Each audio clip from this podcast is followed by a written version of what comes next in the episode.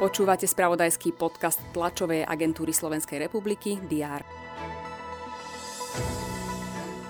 Samozprávy 30. januára večer vypnú na pol hodinu verejné osvetlenie.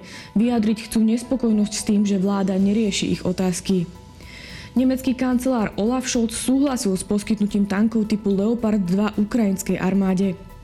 Americká lyžiarka Michaela Šifrinová dosiahla svoje 83. víťazstvo vo svetovom pohári a vytvorila ženský rekord. Slovenka Petra Vlhová skončila na 4. mieste.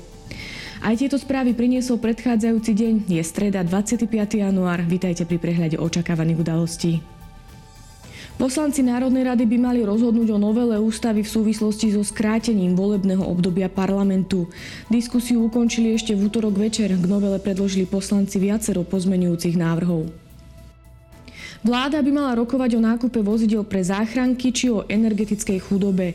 Pred ňou by mohla ohrozených obyvateľov Slovenska pomôcť ochrániť optimalizácia dodávkových a sieťových taríf, ponuka bezplatných splátkových kalendárov a energetického poradenstva či zákaz podomového predaja energií.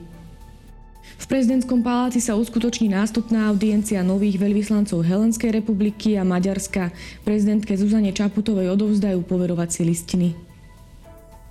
Prokurátori úradu špeciálnej prokuratúry na čele so svojím šéfom Danielom Lipšicom avizovali tlačovú konferenciu, na ktorej chcú informovať o aktuálnych trestných kauzách.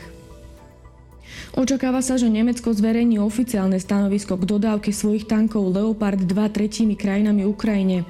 USA by zase mali oznámiť zámer dodať Ukrajine tanky Abrams.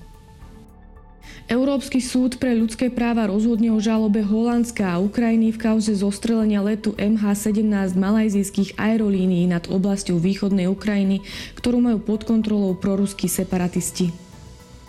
Sledovať budeme aj majstrovstva Európy v biatlone či alpské lyžovanie. Pokračujú tiež majstrovstva Európy v krasokorčuľovaní. Počas dňa bude prevažne oblačno, miestami hmla. Teploty sa budú pohybovať od 0 do 5 stupňov Celzia. To bolo na dnes všetko. Aktuálne informácie prinesieme počas dňa v spravodajstve TSR a na portáli teraz.sk. Prajem pekný deň.